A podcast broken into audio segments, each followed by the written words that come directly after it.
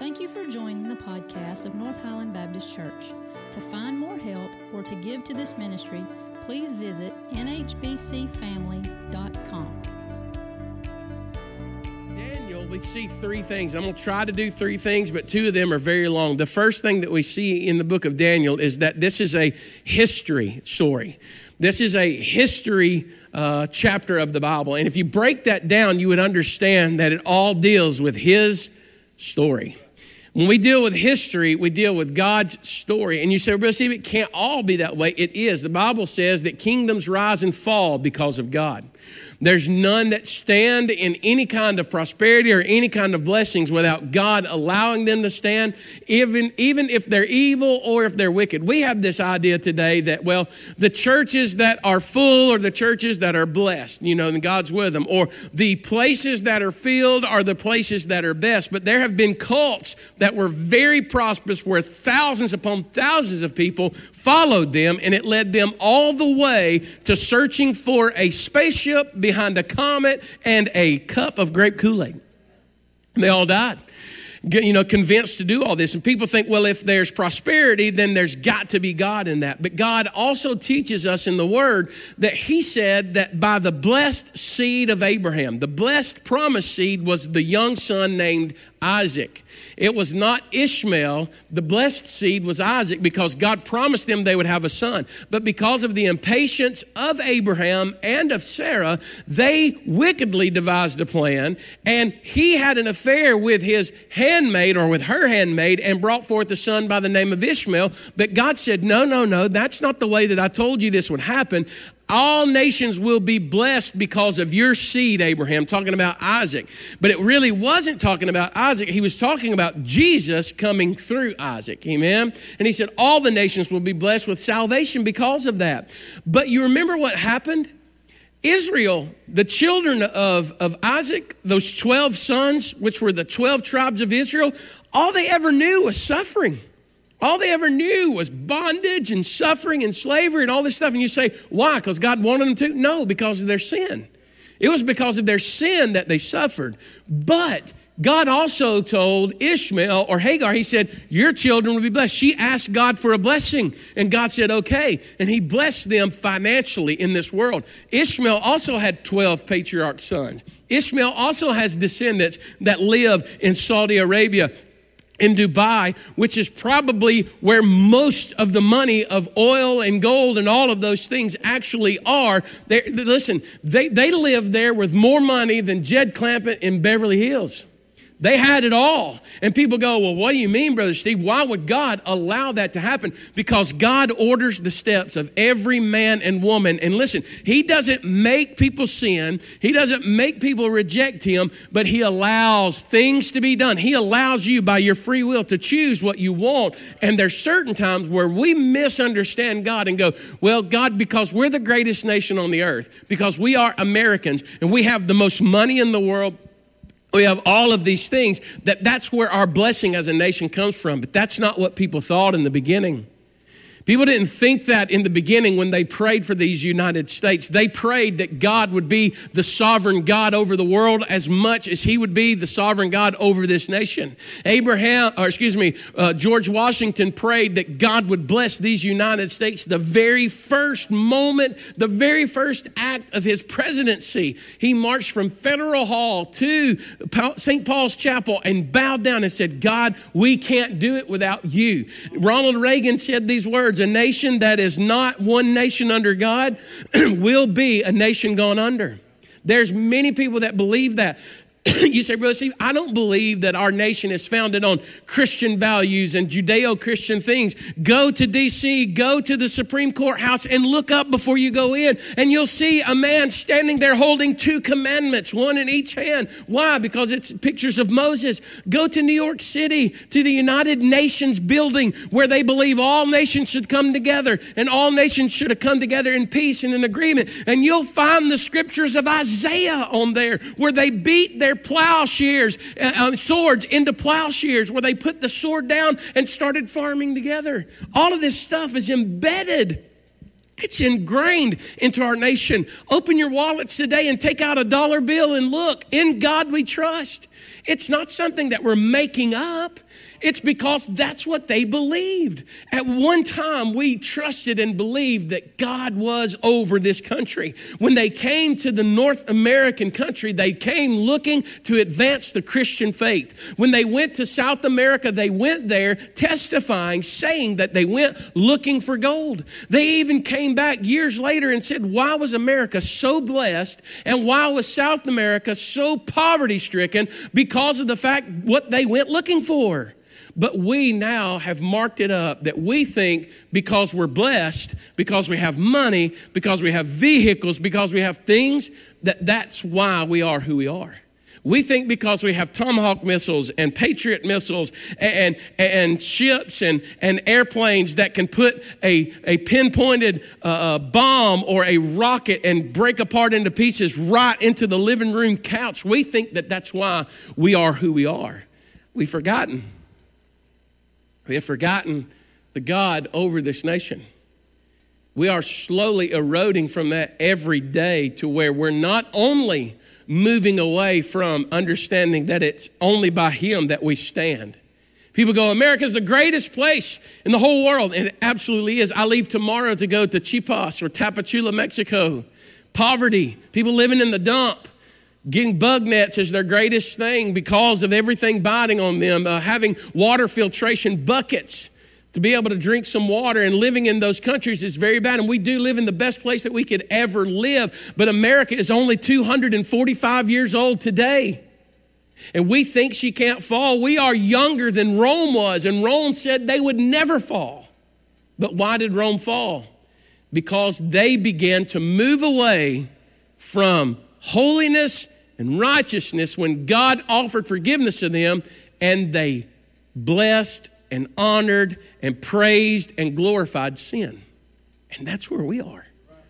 So, Brother Steve, what do you think? I think that we need the Word of God today. I think that we need Daniel chapter number 11 today more than anything. And you need to understand out of the gate the three things I want to show you, and you're going to know the rest of them when I tell you the first one, is that in the scripture, the Bible teaches us that God is omnipotent.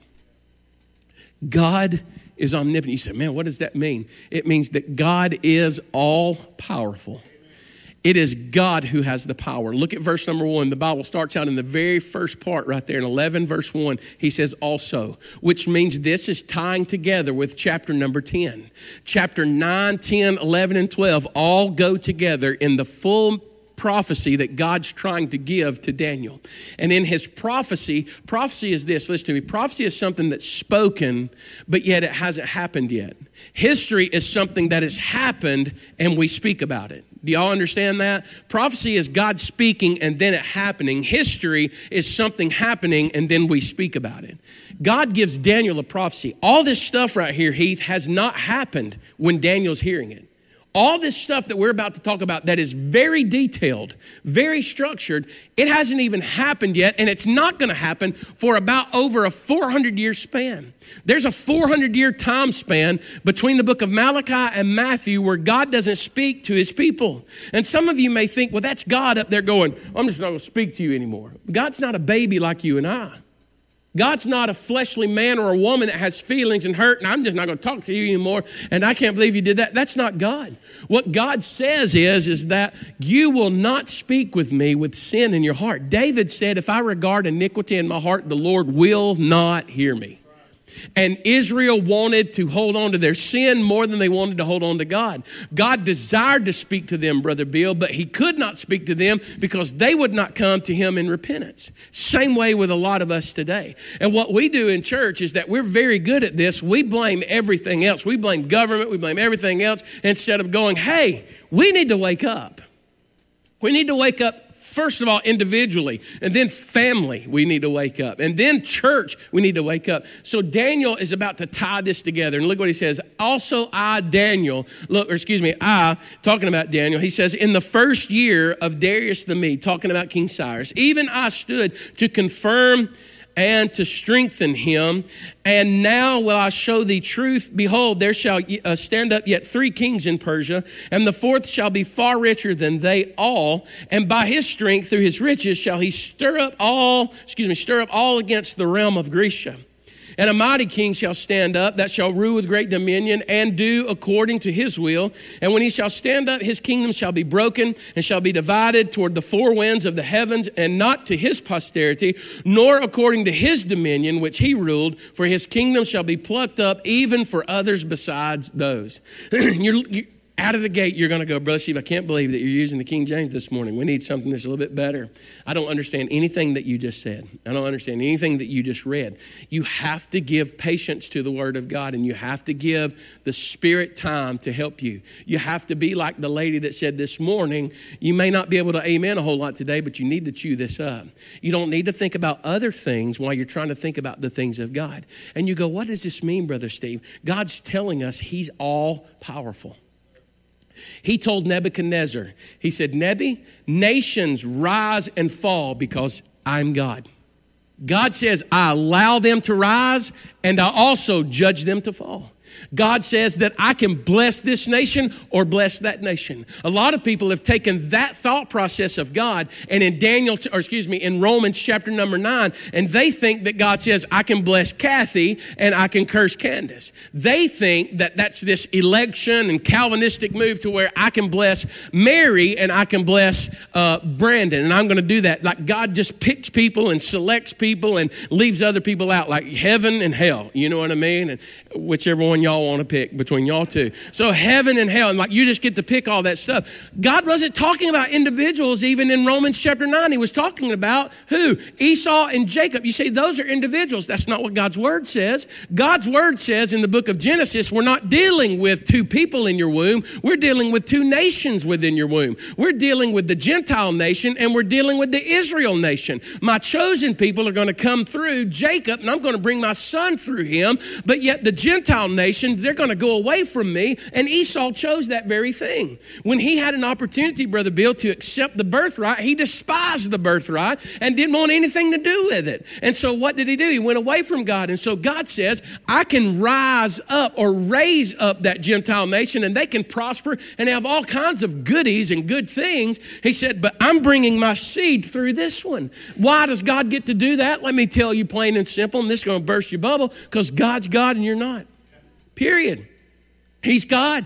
He can raise up this nation called Egypt and raise up Pharaoh. And the Israelites were in bondage, and God can raise them up to do what? To judge Israel. He used the, the Egyptian nation to chastise and to whip Israel to the point to where they wanted and desired God. God also raised up Israel. What did they do? They went into sin. He raised them up. They went into sin. It was like He kept picking them up off the floor and they kept falling down, picking them up falling down, picking them up and falling down. And God in this scripture, he reminds us of Nebuchadnezzar, and he says, Nebuchadnezzar, he said, I'll tell you what, until you figure this out, you're going to live like a wild beast out in the field for seven years. You're going to eat of the grass. You're going to stay out there, and the dew is going to fall upon your body, and you're going to live like a wild animal. And finally, Nebuchadnezzar came to his senses, you remember, and he realized, and what did he say? He said, All kingdoms rise and fall because God chooses to do so. And now here we are. We're talking about a Persian Empire. Bible says in verse number one, it deals with a man by the name of King Cyrus. There's the one that was at the beginning when he was there. He says, I stood with him and to confirm and to strengthen him. Daniel said, when Cyrus came into this play, when he came into this portion of our lives as the Israelites, he said, I, I stood by him. I stood by him because what did he do? He released all of the prisoners, all of the slaves of Israel, of Egypt, of Asia, and he said, All people that were exiled here because of when Nebuchadnezzar and the Babylonians came in and took over, all of you now are free to go. Isn't it amazing that on Independence Day, that's exactly what we're going to be talking about? He freed them all to go back to their lands.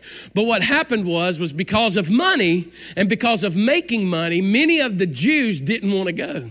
They didn't want to go out, and so they wanted to stay there because we're making money here. But Daniel said, I agreed with Cyrus to send them out, and he says, and I also strengthened him. How did he strengthen him? Daniel was a praying man. And he prayed for Cyrus. He prayed that God would do this. Jeremiah stirred up the heart of King Cyrus to do exactly what God wanted him to do. And then in verse number two, we see God telling Daniel that there's going to be four, three other kings that rise up, and then there's a fourth one that's going to come. he says, Look at everything that they're going to trust in. They're going to trust in their riches, they're going to trust in all of their possessions, and they're going to try to come against the kingdom of Grecia. I'm going to go very fast on this. He's talking about Daniel chapter 8. You remember that ram that was on one side of the river and the goat that was on the other side of the river? and you remember that when the Persian army went out to fight, that the ram was what led them out to battle, that they marched behind with all their swords, Nick, behind that ram because why? They, they knew strength was in those horns of that ram. And we're going to come in there and we're going to bust your heads, is exactly what they were saying. And whenever they get in there, what then, what then takes place? Place, remember, is that they're standing on one side of the river, and the Bible says that there was a he goat that came out of nowhere, and it was moving so fast. I ain't never seen a goat move this fast, but it was moving so fast that it says it didn't even look like its feet hit the ground. And he struck the ram and broke both of the horns. Look at the next verse in verse 3. The Bible says that there would be a mighty king that would stand up, and he shall rule with great dominion and do according to his will. And when he shall stand up, his kingdom shall be broken and shall be divided toward the four winds of heaven, and not to his his posterity, not because of him and what he did, nor according to his dominion which he ruled, for his kingdom shall be, look at this, plucked up like a plant, even for others besides those. And what he's saying is, in that third and fourth verse, he's dealing with Alexander the Great. When he deals with Alexander, you remember Alexander the Great, right? Call me Alabama. Alexander the Great comes in, and when he comes in, he is like in his 20s when he begins to rule. And in about a 10 to a 12 year period until he's 33 years old, he is ruling so fast, so swift. He is conquering left and right and defeating everyone, but he is living an ungodly lifestyle, worshiping Greek gods and false gods. He's worshiping sexual things and fornication. All this is going on. And he says he's going to come in and battle. And you say, Brother, see, what does all that have to do with the omnipotent power of our Almighty God because it says this they ceased. They're over. They're done. You say, what do you mean? God allowed them to rise up, but when their time was ended, it was over. It's finished. You said, Brother Steve, we have all kinds of Greek mythology and Greek history and Greek gods and all of this kind of wisdom and stuff. We have books that talk about it, but we don't have the land of Greece anymore. You say, Brother Steve, but we've got pots and we've got kind of historical facts and we've excavated land and all that. Yes, all you do is sift, sift through and filter through the dust and the dirt, and that's all that remains of them. That's all that remains of Persia a few coins, a few architects, a few, or excuse me, uh, uh, uh, archaeological finds and, and, and, few art things and, and certain symbols and stuff, but you have to dig and go and find that. Listen, those nations are done. And now we get to this next place. You say, well, what does that have to do with God's power? God is over all nations. And when we think that we will not fall because we have great riches and we have great strength. We're wrong. We are the people of God, and if we don't know that, don't expect our nation and the people that are out there in our nation that are ungodly to know that. If it is not God who is on our side, when we fight, we will lose. There are people that think, oh, we've got everything. We have this missile that can literally, when it is fired, it breaks open. And when that missile breaks open, or that bomb breaks open, it breaks open into 40 different bombs. And when it comes down, it's just like raining fire on everything. It's one of the most amazing things you could ever think of. I mean, you see one of them coming and you go, oh me, let's get together. You know, we need to get the armies together. And when it burst open and 40 of them come out like spiders out of an egg sack, that's when you go, never mind, run. Right? But what we're doing is we're putting all of our hopes and all of our future into that, into laws, into paper, into agreements, but we're forgetting the scriptures and the God who gave us this stuff. We're forgetting the people called the Puritans first. Before they were called pilgrims, they were called Puritans because they wanted only the pure word of God. When we had the English translation of the Bible, as it came from what's called the Textus Receptus, the text received by Desiderius Erasmus, when we had the translations we had, we had English translations that came out to the Wycliffe Bible, all these other things. We moved all the way to where King James declared that he wanted every every place and every pulpit to have a Bible. It was called the Great Bible. You know it's called the Great Bible? How many of you remember the days of the phone booth? Anybody here remember the days of the phone booth? Do you remember the phone booth? Remember what was hanging on the bottom of that phone booth? The phone book. Do y'all remember those days? How many of you are so thankful that you can go, and maybe your phone will go off in a minute, but hey Siri, how do I get in touch with so and so? No, back in my day, you had to go over there to that thing and pick that big old book up, open it up, and you had to alphabetically go through there and look for somebody and hope that they were listed, right? And then when you got through, you let that be. That's what King James thought. He said every pulpit should have a Bible in English translation in all of England. And so he devised it and he told them, I don't want just a little one. He said, I want that thing to be so big. It was like 16 inches and it was huge. And and they tied it to the pulpit.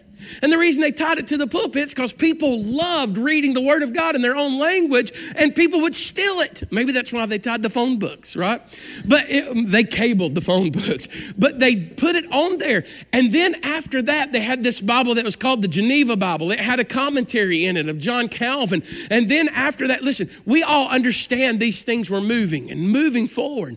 Those Puritans got on a boat and they said, We're going to a better land. We're going to break away from this. We want to break away away from the oppression of having religion told to us what we have to do when we've understood in the Bible now. We've read it for ourselves. We don't want someone else telling us a lie like they told us for years. We read it for ourselves. Martin Luther, he said, I got 95 things wrong with the church, and he nailed them to the door.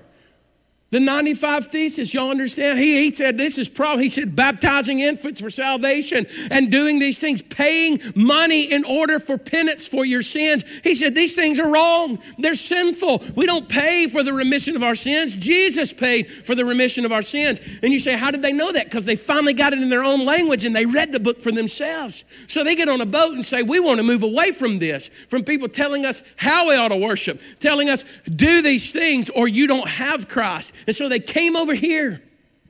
The whole time coming over here, they had the copy of the Geneva Bible, reading the Word of God. They got together, Brit, in the bottom of that boat, in the hull of that boat, and they said, When we come here, we want to form some kind of agreement together. It's now called, since 1700, the Mayflower Compact. They said that we've come here in honor of the King, but we have come to advance the Christian faith. We've come to share the gospel of Jesus Christ. And then the King James Bible hit the printing press. And when it hit the printing press, it was nothing but the Word. There was no commentary. And the Puritan says, that's what we want. And for over 400 years, there were no more Bibles that were printed in that language and all of that through the Textus Receptus. And people were being saved, people being born again, lives were being changed, all because people came here looking for God.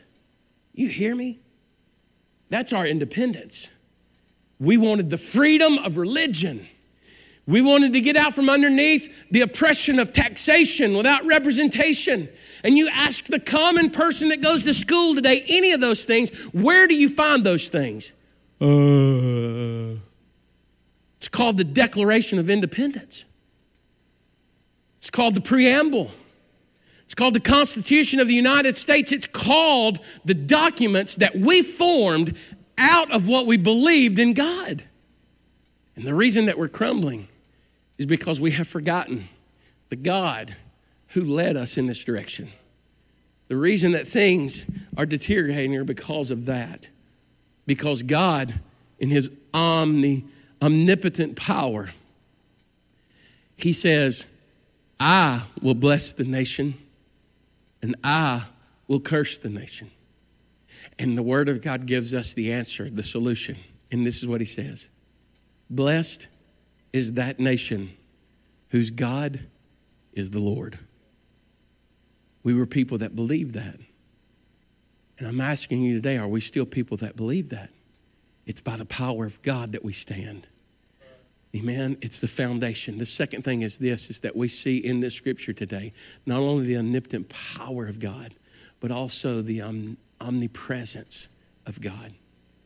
You said, what is that? It is the overwhelming and ever present Spirit of God. Omnipresent means that God is everywhere. I mean, anybody remember Ray Stevens, the day the squirrel went berserk? Y'all know him now. He also had a song about Santa Claus is everywhere. He's everywhere. God is everywhere. And God is about to reveal to these Israelites that even in their sin, He's not left them. Man, that ought to make you a little bit, it ought to make your heart just flutter once to know that even while you were a sinner, Christ died for you. You ought to be thankful for the fact that even when we're not looking for Him, He's still present there with us because He is omnipresent. Even when we have no thoughts of Him, He's there. I'm going to go through this really fast because this tend, tended to bog me down because I like the history part of it. But I, I, don't, I don't want you to turn me off. I want you to listen. Don't close your eyes. If you're closing your eyes, be praying. At least when I slam the pulpit, say in Jesus' name. but listen to this. I want you to see the omnipresent uh, Spirit of God. For 400 years, God is not going to speak to Israel because they're not looking for Him. He's going to tell them, Your sacrifices make me sick to my stomach. He tells them that their daily sacrifices are a stench in my nostrils. What's supposed to smell a sweet savor, he says, is a stench in my nostrils. And he says, Why? He says, Because you just worship me with your lips. You tell everybody you're a Christian, but you absolutely, you absolutely don't live for him. You worship me with your lips, you honor me with your lips. But what did he say to the Pharisees? He said, Your hearts are far from me. That's why Jesus, Brother Billy, looked at those Pharisees that day and he said, Isaiah said it right. Isaiah prophesied right when he said these things because Jesus said, That's exactly what my Father sees in you. And I hope that he doesn't see it in you and me. But I want you to look at verse number five. If you, if you can, in your notes, I would love for you to write some brackets or draw some little things around these texts and stuff. And I want you to see that God's about to break apart these kingdoms that are going to come over a 400 year period of span, uh, period uh, time okay? He's about to break apart all of these kingdoms, and it's going to get very mundane to you, and you're going to go, This is so, so confusing, so confusing. But I just want you to see some things, and I'm not going to go through all of them, but I want you to see this. Do you remember that Daniel said he saw a vision of that last beast, and it had like 10 horns, and you know, three of them were plucked out, and one little horn grew in its place? And we talked about the Antichrist, and this guy by the name of Antiochus Epiphanes the fourth, and all that. We talked about that. We did it outside. But I want you to look at how he's fixing to lay it out. And God is so awesome how every bit of this happened exactly like God said. That's why biblical commentators have a hard time thinking that this was written beforehand because it is so detailed. But why should you and I have a problem with God being that detailed in prophecy? Why should you and I have a problem about the, the inerrant holy, infallible word of God being true. So look at verse number five. You'll see the first two kings. The Bible says that, you know, Persia is gone. I mean, um, Persia is gone and Greece is gone, which would be the one, the gods of the east or the kings of the east and west. And he says now there's going to be this battle of the north and the south. Real quick, look what he says. And the king of the south shall be strong, and one of his princes he shall be strong above him, and have dominion. His dominion shall be a great dominion. What happened was was when Alexander the Great and I'm going to tell it to you like in a story, so you're going to have to focus. When Alexander the Great died like that, he died immediately. It was like a shock to everybody. They thought he was going to go on for a long time. He only it was only 33 years old. So when he died, it was like that. Nobody wanted to step in and be the disciple of, of Alexander the Great. There was nobody to be the successor to take his place. And so what happened was that they said since he has no successor to take his place in order to keep Greece going, they said, well, we'll rule. And it was through pride. You remember a guy by the name of Ptolemy. He was a, he was a general of, uh, of uh, Alexander the Great. He's like, I, will take a portion of, I'll rule, I'll do it. And another guy by the name of Cassander and Licinius and, and Seleucid, they were all like, I'll do it, I'll do it, I'll do it. And so what do you do? You got to draw straws.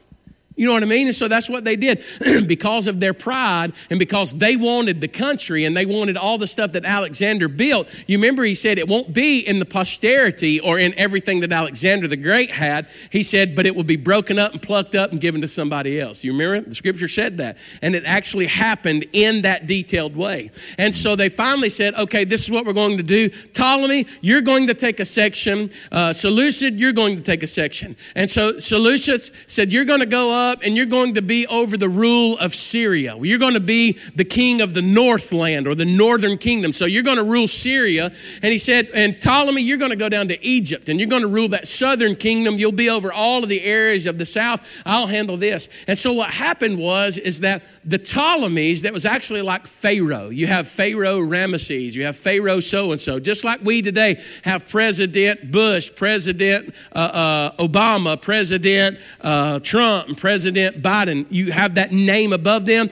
There were 10 Ptolemies in the kingdom of, of, of Egypt down there. There were 10 of them that came. There were seven of the northern kings. And so God starts out right here in verse number five. He says, Let me tell you about the first two. He said the first two are going to have a great kingdom. He says, but they're going to fight and they're going to battle. They're going to be battling with one another. And he said, Israel, because of your sin and because of your judgment, you're going to be in the middle of the ping pong table. And what happens is, is that every now and then there's going to be a battle that takes place, and Israel, the land of Palestine, is going to be in the middle of it. 15 years ago, we went to Israel. On the first night we got there, my dad's looking out at the sea there, the uh, Mediterranean Sea. We're looking at the place of Joppa, where Jonah got on the boat and paid the fare to go out there, swallowed by the whale, and all that stuff. We're looking out there, and my dad goes, Well, that's odd. And I'm like, What is it? And he said, It's gunships, Israeli gunships. Well, we didn't think anything about it because when we got there and got off the airport, there were Israeli soldiers holding guns like, like this with banana clips everywhere. We just smile and wave, boys, smile and wave. So I didn't think anything about the gunships, but the next morning we wake up, we hear explosions, we hear things going on, and we're asking our tour guide what's going on, and she says, "Oh no, no, it's nothing. It's uh, it's the weather." And we're like, "It's blue skies outside." And we're not stupid. We're from Alabama. We know what guns sound like, right? We get up to the land of what's called Haifa, the Mount Carmel, where Elijah called down fire from heaven. And all of a sudden, I'm on Megiddo, on the mountain there, you know, where the Bible says, uh, the Bible says the battle of Armageddon is going to take place. And I'm able to preach that day out of the book of Revelation. And as I'm preaching, there are two F 16 fighter jets loaded up with bombs and missiles flying over us. And I'm going, Lord God, no, not today. Don't come today. I'd rather be in Alabama when you come back. You know, I don't want to be here on this mountain, especially. You know what was going on? Hezbollah, which is called Allah's party, they were shooting rockets called Katyusha rockets down into Israel from Lebanon and Syria. They were shooting rockets and they were reaching all the way into Nazareth and into Galilee. And you say, what were these rockets like? They would go into their garages or into their places and they would gather up ball bearings and, and bolts and nuts and all kinds of scrap iron that they could, pack it all in this rocket and shoot it over in there and it would explode and the shrapnel would kill people. We left Nazareth at the Galilee experience and when we left, two hours later, a rocket hit like two or three blocks from where we were and killed two Israeli boys. My wife was going out of her mind over here because CNN was pumping it way up. And we were like, we got to get out of here. We couldn't even go to Bethsaida. We couldn't go to the tribe of Dan to visit those areas because they were shooting from the north. And so we were like, okay, we get down to Jericho and the Dead Sea. And I looked over at dad and I was like, well, now things have probably calmed down. They can't shoot them this far. And then all of a sudden, the crazies from Gaza Strip started shooting up into Israel. And I'm sitting there going, we can't get away from them. We can't. And it happens every year. It happened this past year. It happens all the time. They die down and they fight. They die down and they fight. And in the middle of it all, Israel's land is caught, Palestine is caught in all of that. It's ping pong. North and south. If Israel is ever attacked, understand it will be by biblical understanding that it will always be from the north and the south because to the west of them is the Mediterranean Sea. To the north of them, if it's not Syria shooting, it's Lebanon. Not Lebanon, then it's Iraq. If it's not Iraq, it's Iran. If it's not Gaza, it's Egypt. If it's not them, it's over and over. And there and God says, until you repent as a nation,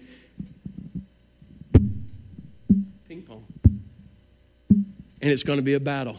You know why? Because there's not going to be any peace. The same way with you and I. Until repentance comes in our life. there's never peace. It's just boom, boom, one thing to the next. And you say, why are we going through this? He said, This king is going to rise up. Let me give you these things. I'm not going to read all this scripture, but let me give you the understanding. And I want you to put these things in brackets. And you go home and you'll have this. It's on the study notes on the, on the bulletin thing. But the Bible says that the king of the north were Syria, that was the Seleucid Empire. The king of the south was Ptolemy, and that was Egypt. So we're just going to call them Syria and Egypt. The Bible says that the next ones that come on the scene, look at verse number six. And in the end of the years, they shall join themselves together, for the king's daughter of the south shall come to the king of the north to make an agreement. But he shall not retain the power of the, or she shall not retain the power of the arm, neither shall he stand nor his arm, but she shall be given up, and they that brought her, and they that begot her, and that strengthened her in these times. The wild idea was that now the next Ptolemy comes into play. This is Ptolemy II, and this is Antiochus number two. The king, the second king of Egypt and the second king of Syria, they come together. And what happens is, is the Egyptian king says, I got a good plan. You know what I'm going to do? I've got a beautiful daughter right here, and I'm going to give my daughter to marry this man. And what that's going to do, I'm going to use that as leverage to bring our countries back together because we're not going to fight anymore. I'm going to bring them back together. And so the Bible says that what's going to happen is Ptolemy is going to give his daughter. And if you look up world history, you'll find this out to be exactly like it says because it's called the Ptolemaic Wars. You'll find out that Ptolemy II said, I'm going to give my daughter. You know what her daughter, his daughter's name is? It's beautiful. It's an Alabama name, Bernice. I like that name a whole lot better than everybody else. He says, I'm going to give Bernice to be married to Antiochus II. But Antiochus II was already married. His wife, Laodice, she said, uh uh-uh, uh, ain't happening. Ain't happening. Hey, you women need to speak up in this moment. She said it ain't happening. Now, I do not advise you to do the next thing that she did, but this is what she did. She said, that ain't gonna fly. So, you know what she did? She killed him she killed Bernice and she killed the baby. She said, just ain't going on. Not here, not in my house. Right? And you go, wow, you know, that's a little bit strict, a little bit rough. There's some of you women in here. I'm going to move on, but I just wouldn't do it, man. I was going to leave that at you. That Farrah Fawcett, that's bad. It's an old movie. You'd know what it is. You, I wouldn't do it. So the Bible says that's going to happen exactly like, and it did. And what it says in that scripture right there, it says that she had been given up and that they brought her and that he begot her and that he that strengthened her in these times. You say, what do you mean? There was no one. She thought, if I can get over there, then I'll have a son to sit on the throne. They said, nope, because he killed the husband, killed Bernice and the child, and no one would sit there on the throne.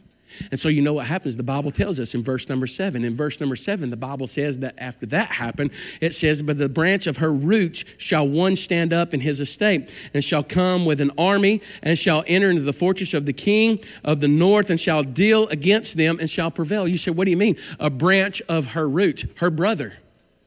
Her brother, which was Ptolemy the third, okay, he comes in and goes, You killed my sister, I kill you. He did. He's like, You killed my sister Bernice. I'll tell you what I'm gonna do. I'm gonna come there and I'm going to kill you. And he got an army and he, this is Jerry Springer stuff. Y'all see this is like, you know, gonna marry her, she kills them all, and then you say, well, that is just crazy. That's the way it is in the world. In order to get power, you will climb any rung you can. You will do whatever needs to be done in order to get that place of position of what? Of power. And now, here in the scripture, it says that he comes in, the brother comes in, and he's going to kill and do all of these things. The Bible says in verse number eight, and he shall also carry captives into Egypt to their gods with their princes and all their precious vessels of silver and of gold, and shall continue more years than the king of the north. And then in verse nine, it says that he came back, and as he was going to fight, the king of the south came in and he was going to come into his kingdom and he would return to his own land. He tried to fight, but he was pushed back. And you see this ping pong battle back and forth between the north and the south. And then the Bible says that this guy by the name of Ptolemy the fourth came on to the kingdom and the rise, and then uh, Antiochus the third, and they battled at this place called Raphia in 217 BC. As the battle took place, they fought. And so over and over and over, and you say, is this all about Egypt and about Syria? No. This is about the children of Israel caught in the middle of it all. You say, What are you getting at, Brother Steve? You and I are the same. You and I are the people of God. And we are caught in a political ping pong battle every day of our lives. You are told by one source from the north that it's this way, and one source from the south, no, it's this way. You can't say anything to people, you can't post truths without somebody bashing or rectifying you or just, just demolishing you, and we are caught. The people of God are caught. Tony Evans said it in a great way at the convention the other day. Tony Evans' son, he played football for the uh, Tennessee Titans. And Tony Evans was the football chaplain for the Dallas Cowboys. So he knows football with his sons playing and stuff. And he said, he said, when you go to a football stadium, he said, there are three people that come who are a team. He said, you have the home team, and they come in their uniforms. He said, and then you have the visiting team, and they come in their uniforms. And I thought he was going to say you have the fans, which are crazy nut people, like you know, nutcases that come in their uniforms too. But he said, no. He said, you have the referees that come in their uniforms. He said, the referees have to abide by the rules that are written in New York City at the NFL Commissions Division and bu- uh, building there. He said people got together, they wrote a book, they wrote rules out, and they did all these things, and they're there to do one job and one job only, and that is to uphold every rule that's been written that everyone agreed on at that building. He said the problem comes into play is when the referees try to get out of their jerseys and out of their calling and get into the jerseys of the visiting or the opponent's team. He said, You are Christians. He said, You're supposed to be after the Lamb of God more than you are the donkey or the elephant. He said, You're supposed to be believers in God that have the Word of God from the divine building in heaven that He's given us he said, The problem comes in is when you want to pick battles over things that are temporary here on this earth and you're not being the people to uphold the rule book. And I went, Man, that is good. That is so true because too many times we're more concerned about this than we are about that. And that's true. But through all this, we can sometimes feel like God's not with us. Through this huge battle of ping pong back and forth, you know what happens? By the time you get to this Ptolemy the fifth, by the time you get to this guy, things really deteriorate and they start going downhill. And they're, they're running through kings like, like Cracker Barrel and cornbread. They're just one after another. You get down to this 10th one, Ptolemy the 10th, and it's like, just stop it, just end it, you know. You get over to Antiochus, you have what's called Antiochus third, he calls himself Antiochus the Great. Then you have the fourth one, he calls himself Antiochus Epiphanes, which means Antiochus God himself. You have all of this prideful stuff that's going on, and Israel's in the middle. And because of this stuff, they're being swayed. You know, the, the, the empire of Syria, they're going, come and join with us. And even at one time, the northern kings came down to fight Egypt, and he brought the apostate Jews with him, those that were robbing God apostate. They said they were believers, but they weren't, and they were they were joining in the battle, and they got called in. And then you had the the Ptolemies that would come up and fight against, and then they would want to recruit the Jews too. We need more men, we need extra bodies and stuff, and all this stuff's going on. And you know what you could be tempted to do in the middle of it all, especially if you're a Jewish believer in God or a Christian in today's world. You can be very tempted to go, God, where are you? You can be very tempted to go, God, where are you at? All this chaos we have people, we have a nation who celebrates ungodly and sinful things. We have people who clap and applaud and laugh at the fact that we've signed a piece of paper to abort babies. And you're sitting here and you can be very tempted to go through all this ping pong battle, God, where are you? Almost, Brother Bill, you can go, God, I don't know where you're, I can't feel you. And God says, I'm omnipresent. And God says, I haven't left you. I will never leave you. I will never forsake you. Even in judgment, I'm there. Even in sin, what's there? You know what's there? Grace. Grace. God's grace. Grace that is greater than all our sins. And you're tempted as a Christian to go, God, I just don't feel you today. And God says, I'm omnipresent. I'm with you right there. He says, I'm omnipotent, I'm all powerful. And he says, Listen to me. I know that it hurts. But none of this can go on without my authority and my allowance. God says, You can't see the end picture, but I know that this needs to happen and this rise up and this nation rise up in order to chastise and to bring my will to what? Completion. And the last thing that God says in the scripture is we're getting into this weird, crazy guy. God wants to remind you this last thing. He says, I'm, nom- I'm omniscient. And you say, What is omniscient? That he's all science? no, he's all knowing. He's omnipotent, was all power, omnipresent, which he's ever present. And then he says, I'm omniscient, that I know everything. I know what you're going through. And he takes us, and if you want to put brackets around it, put brackets around verses 20 all the way down to verse number 35. Put those brackets around that and know that God is speaking to Daniel about this king that was going to come up like a little horn, and he was going to be so defiant. He was going to be so defiled and evil and wicked that he was going to hate the Jews. And I know that we can't imagine anyone hating the Jews more than who? More than who? Who, who said it? Hitler. In our time, we can't imagine anybody hating the Jews more than Hitler hated the Jews. Hitler believed he was of an Aryan race, he was an angelic and earthly mix. He believed that he was the purest of all pure, and he despised the Jews because of their dealings and going out and intermixing into the world. He hated them. We know that history teaches us what? Not long ago, Brother Bill, that he killed over how many Jews? Six million.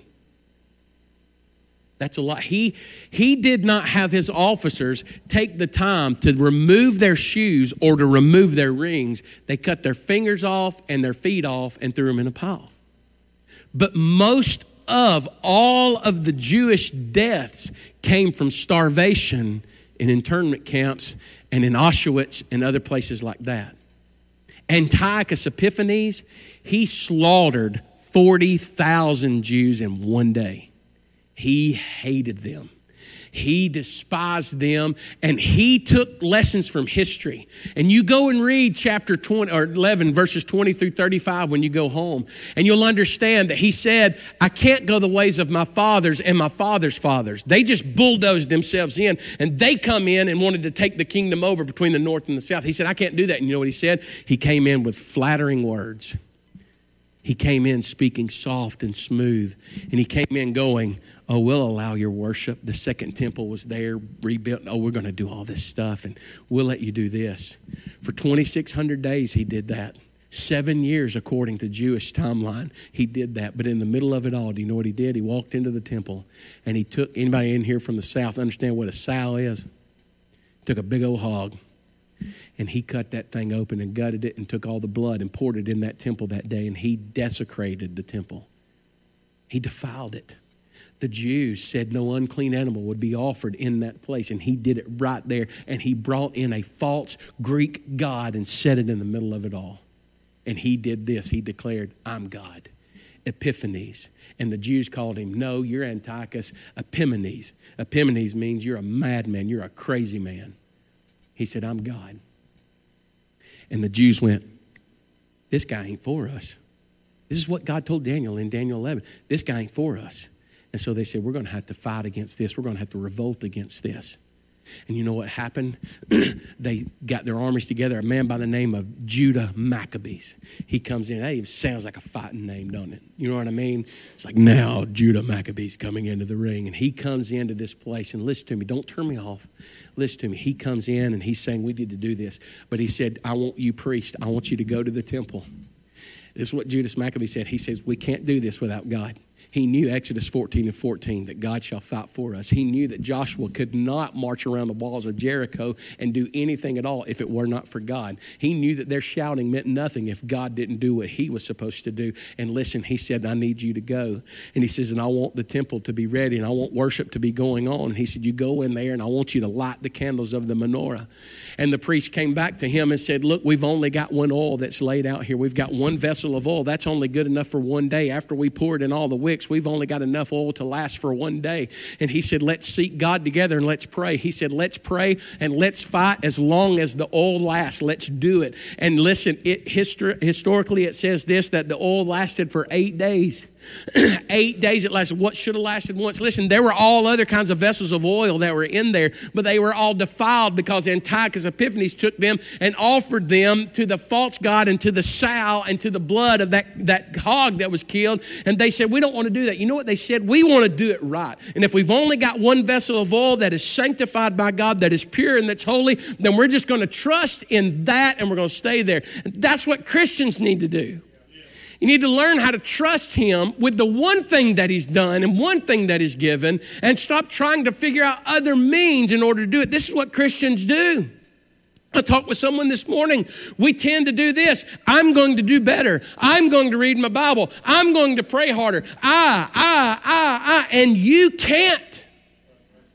And you need to stop relying on your strength and do this. Listen, that battle that was going on at that time, for eight days the oil lasted until they whipped them and they drove them out of the city. And there should have been no way. This was a David and Goliath situation. There should have been no way, Amy, that the Jewish people could have run out Antiochus and all of those Greeks and all of those people. Listen, they were not only the ones from Syria, but you remember all these kingdoms, they just kept binding it together.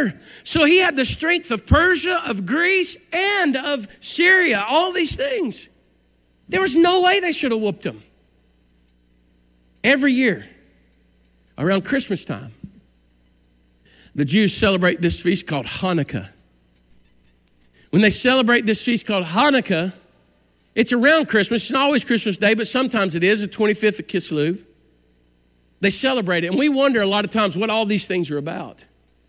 And what they're celebrating, most people in the Jewish nation mostly are celebrating the victory called the Maccabean Revolt. That we whipped them with our swords and we killed them and we got our temple back and that's it. But that's not the true meaning of Hanukkah in the beginning. They said, just like God let the oil last for eight days, He gave us strength to battle and overcome.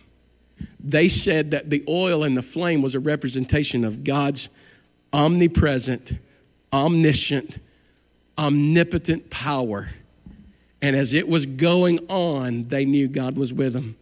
And you know what they do, Brother Bill? Every year, they have that middle candle lit.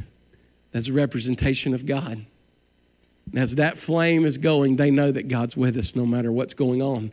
Now, imagine with me, real quick, Brother Nick, you got one little bitty flame in that room, you don't have a whole lot of light. You don't have a whole lot of strength. You don't have a whole lot of eye strength to see everything. You just got one flame. But every night they light another one, and they light another one, and they light another one. And so what happens? Light grows, it gets stronger, it gets more powerful, and you start realizing the presence of all things even there. You know, when that little light is on there, uh, Heath, and just that one, you could be sitting where Tony is, and we're in the same room, and I may not even know you're there just because of that one little bitty flame. But if I get the rest of them going, you'll be able to see the presence more, and you're not getting what I'm trying to share with you.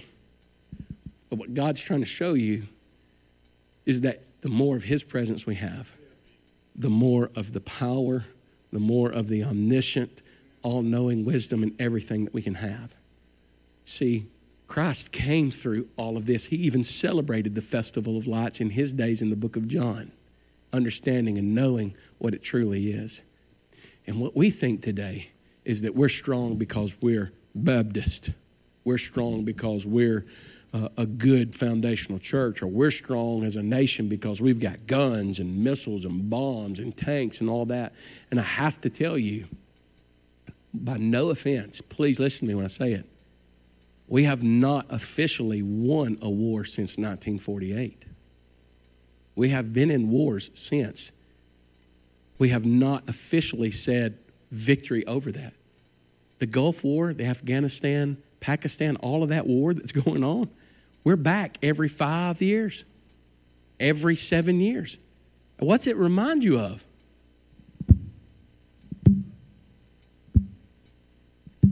And it's going to keep going on and keep going on, Brother Bill, until Jesus comes back and until people repent.